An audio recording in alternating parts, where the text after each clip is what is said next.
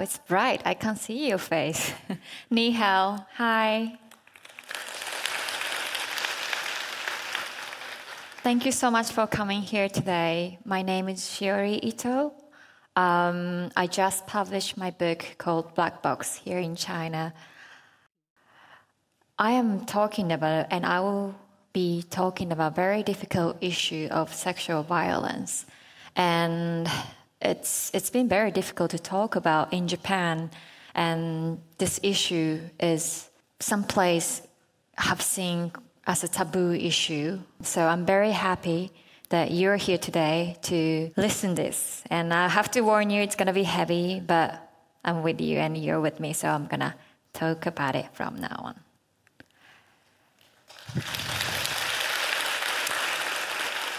So, my dream always has been to be a journalist. And I realized, especially in Japan, media are quite male dominated world. As you can see this photo, this is me. Um, and it was um, press conference of ex prime minister. Most of them around me were men, and that's how it is in Japan. And sometimes I struggle a lot as a female reporter. But I believe in telling story. I believe in the truth, so I love what I do. When I was about to start my career, when I was starting this career, I was raped by senior um, journalist who was very powerful, and from that day on, many things has changed in my life. Investigator told me that I won't be able to work in Japan if I report. And I did feel many pressure around me from the society, from the media as well, when I was trying to report this to police. So after that, when I went to police, they told me, Shiori, I don't think you can work in Japan anymore. So I would try to work with foreign media after that. And this is one of the example I did. I went to Peru. I covered cocaine story in the jungle. And this is in Colombia. I covered a story about oldest, longest guerrilla organization. And that was the time when they made a peace agreement. So I cover the former guerrilla fighter woman, female fighter. This was in Japan, it was about loneliness. And this is my current project, which is in Sierra Leone, West Africa. I don't know if you know about FGM, it's female genital mutilation. And it's very harmful practice that it's still happening in Africa, but also in Asia.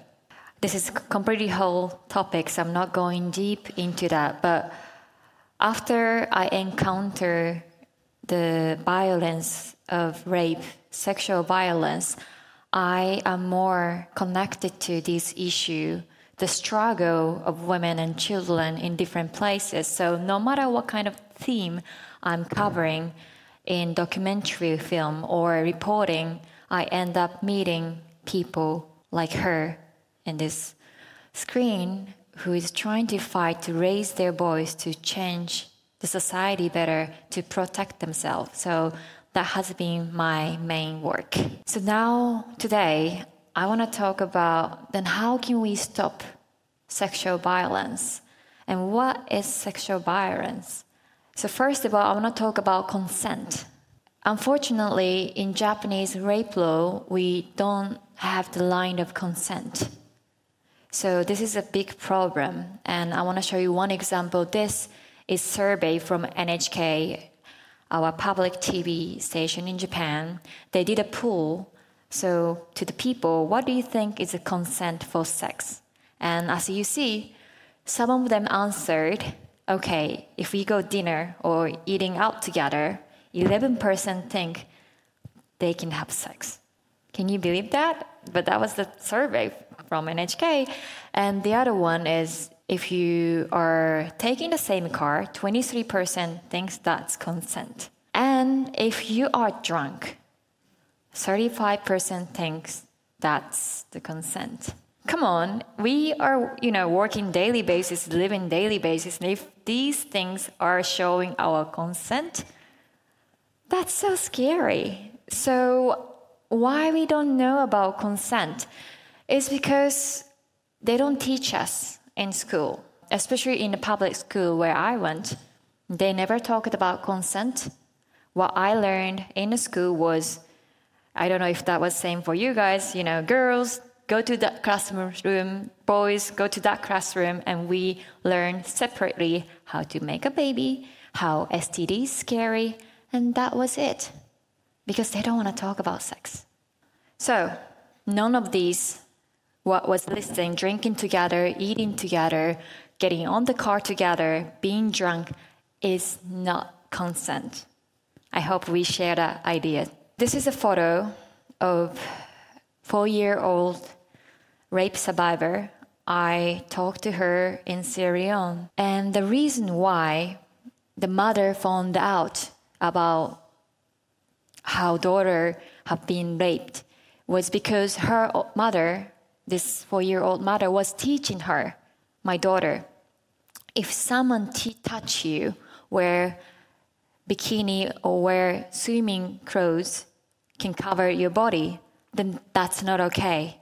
And that's not your fault. So if this happens, please tell mommy. And this little four year old girl said, Mommy, my daddy does that. And that was when her mother got to know about this incident. So, what I want to highlight here is, especially for kids, they don't know what it is. So, what we need to teach is first of all, if this happens, it's not their fault. And you, you have to provide a safe space that you can tell they can report it to the parents or anyone. And the, the, one of the difficult things is sex education, it's always a topic. It's really hard to change education.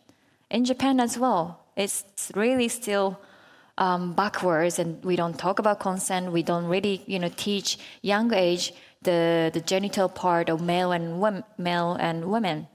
But if we don't know the part, children cannot explain what happened. So in Sierra Leone, this exactly rape crisis center, 90% of victims were child. And they didn't know how to describe. So they was always saying they were always saying someone did to my back. They couldn't describe because they don't know the name. So again it is so important to teach them. And if it's not possible in school it is possible to do it at home like this mother. And another things we need to change is social support. When this rape happened to me I didn't know what to do. But I found Rape Crisis Center in Tokyo.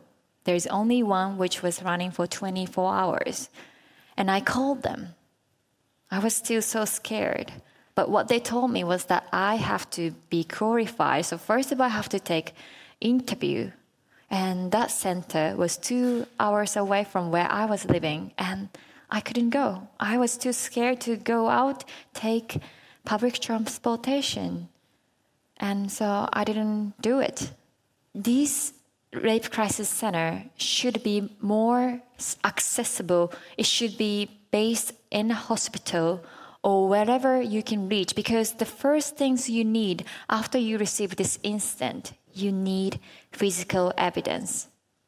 One of the example I want to point out here is this is where I visit. Um, it's Stockholm a hospital in Stockholm, they have 24 hours, 365 days rape crisis center. And if you go there, your physical evidence will be captured. And the great part of what they do is that they keep the evidence for six months. Because what happened to the survivor, the victim who received this violence, they don't know what to do. They, it's often these crime have been 90% are by someone you know. It could be your family, it could be your friend, it could be your boss.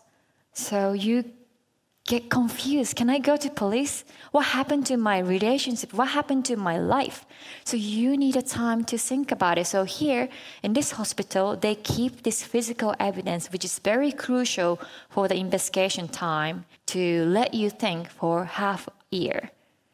And here you can also get psychological support as well because this is really something you need as well. So we really need more rape crisis center to have wherever you can access.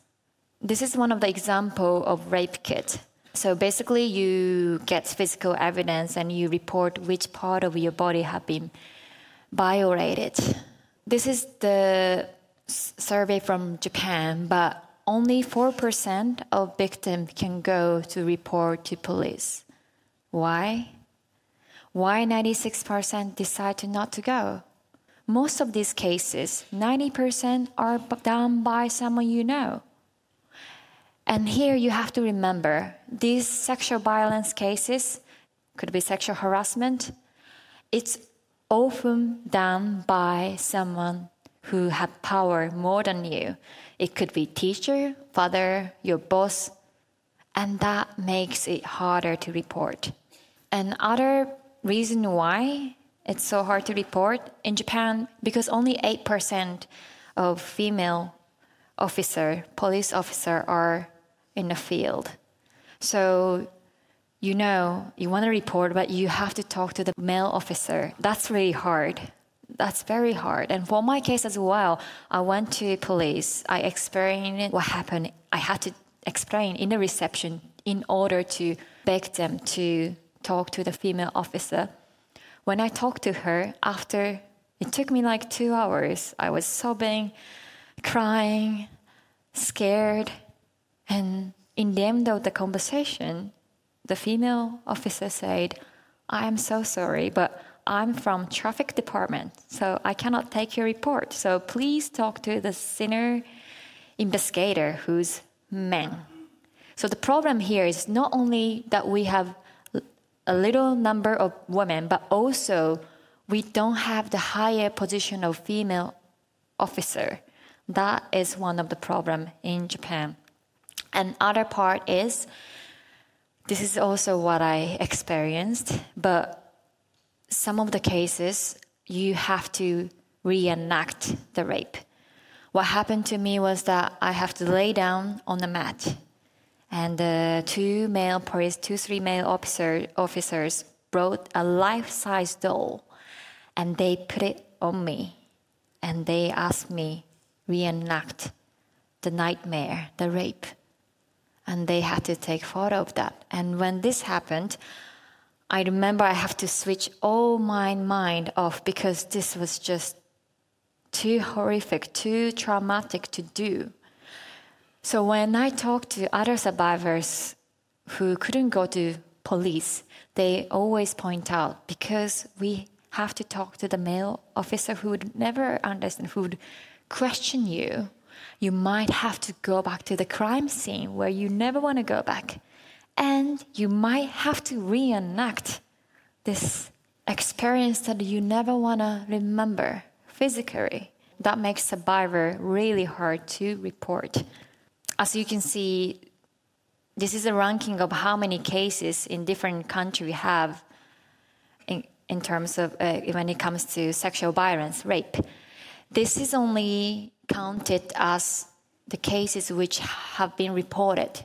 So Sweden, you might think, oh, Sweden is such a you know dangerous country, but uh, the truth is, as I said, Sweden, it's easier to report because they you have a time to think for six months six months. And also the way they count the incident is different. They count one rape as one. So that's one of the reasons why they have a very high rate. But here japan is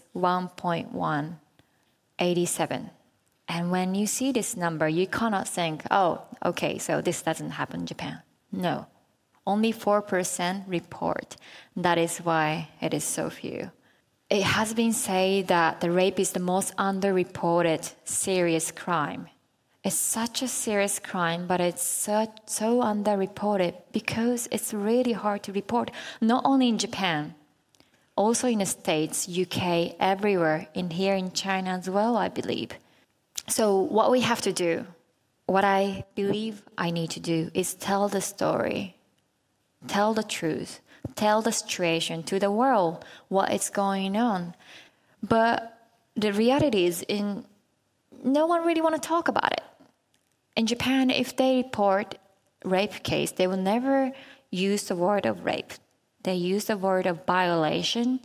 If the, the, the survivor, if the victim is underage, they use the word of itazura, which means like tricked. Doesn't really show the reality of what's really going on.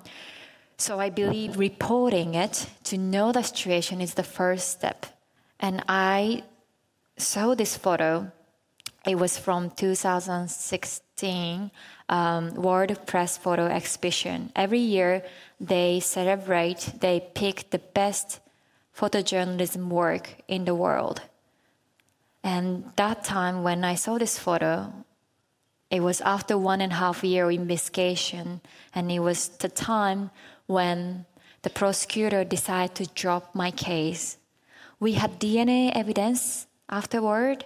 After all, we had um, security camera. We had a taxi driver who told us that I was dragged into the hotel, but still, my case was dropped. And I lost all hope for Japanese judicial system. And I was scared because before them dropping this case, there was arrest warrant issued from the court to arrest this man. But on the location, they were waiting at the airport because he was living in the US. The top of police stopped it.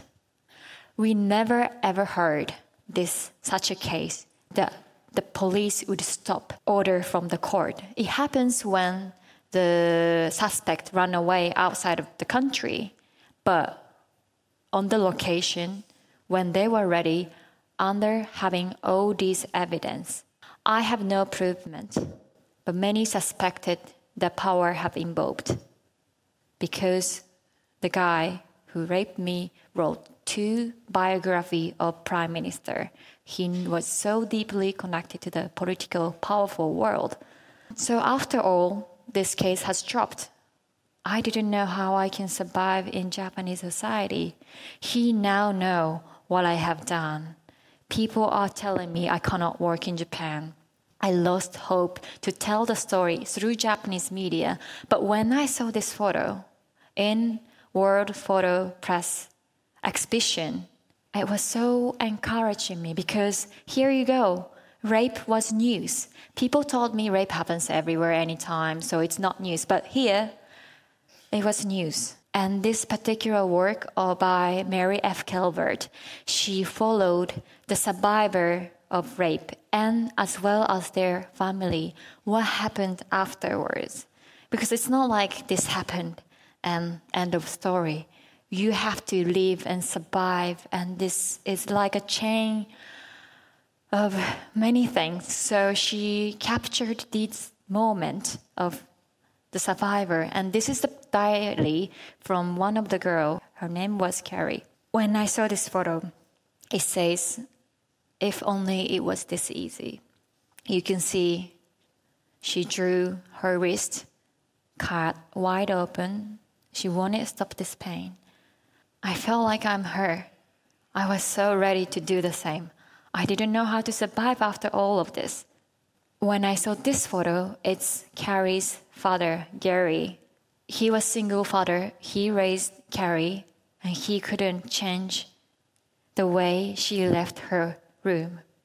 When I saw this photo, I start thinking about my own father. If I do the same, maybe I will hurt my family. So when I saw this photo, I again realized how powerful journalism is. Unfortunately, Carrie is no longer in this world, but because of the work of Mary, I received her pain and message and the struggle of the father who is still in this world. And I realized okay, if I'm ready to end my life, then I, I'll do the best I can do in journalism to tell this story, tell my own story. If no one can talk about it, then I will use my experience as an example. I wish I didn't have to as a journalist, you know, writing about yourself, it's not very journalistic, but that was the only way. So till the day I saw this photo, I decided I will do it. Thank you. In 2017, May, I decided to talk to public what happened to me, why I'm talking about it, how we need to change our rape law. And fortunately, after a few weeks, we made a change in our rape law. So it was a tiny, small change, but it was big, big tree for us. So before, if you rape someone, you would go for jail for three years. But if you steal something, it was five years. So you can see, burglary was more than rape in 110 years ago.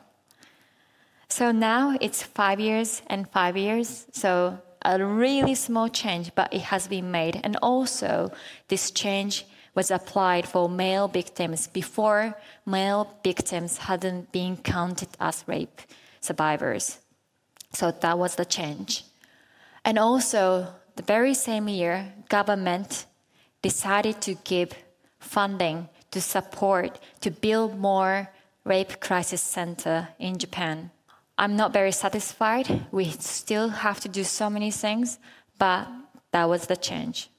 There is very difficult part in Japanese judicial system because to prove that was rape, you have to the victim have to prove how much you've been fought, how much you've been violated. But because there is no idea of consent, but according to one of the Swedish research, 70% of victims froze their body because they want to survive. They can't fight. It's the report, but still, Japanese judicial systems think victims should fight back a lot. Then you can show the resistance, so you can see this was a rape. But no, that's that's not it. So we still have to change this part about consent. What is consent? No means no, but more than that, only yes means yes. Most difficult part now we talked about education, social support, legal system, and investigation. There's so many things we have to change. But the most difficult part is people's mind. What do you think the crime of rape? When I went to police, the investigator told me this happens a lot and we cannot investigate. This happens a lot and we cannot investigate. That was such a shocking to, things to hear. And still today, I think we have more to talk about because last March we have such a sad court ruling in Japan. It was 19-year-old daughter who has been raped by her own father for many years since she was small. And the judge acknowledged that had happened. But because living in the house and because she was going to the school after the incident, judge said, yeah, she was living her normal life, so there was no resistance. She, you know, you can't prove it. In 2019, when we talk all about the idea of rape, so I was so shocked so again, education need to happen, but not for the child, not only for the child, but for these who have power. Because again, power is misused when this crime happens. I often use the example of house because that's how I feel I can explain what happened to me. So think me as a house. And the base is sex. Everyone have sex. Everyone have different gender. This is my base. And when my base had been violated, the house started to tremble. The day after the incident, I didn't know how to do the daily routine. I didn't know how to make coffee anymore. I didn't know which drawer I had my makeup. I could just sit down in the house all day doing nothing. I, I forgot everything. I was empty house. Last year, Nobel Peace Prize went Mr. Mukwege and Miss Nadia, who's trying to end sexual violence in the war, in the conflict. And Dr. Mukwege said rape is the cheapest weapon in the war. Because this violence can destroy one human being, can destroy who's around there for a long, long time. So, again, I'm asking this question how can each of us stop this sexual violence? There's so many things we have to do. But today you're here, so we share what is sexual violence is.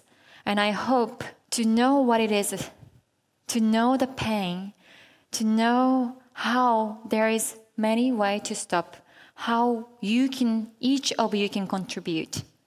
I'm sure you have so much power, each of you, to do it because one day it can be you, one day it can be your daughter, one day it can be your son, one day it can be someone you truly love, like the Gary who lost his own daughter.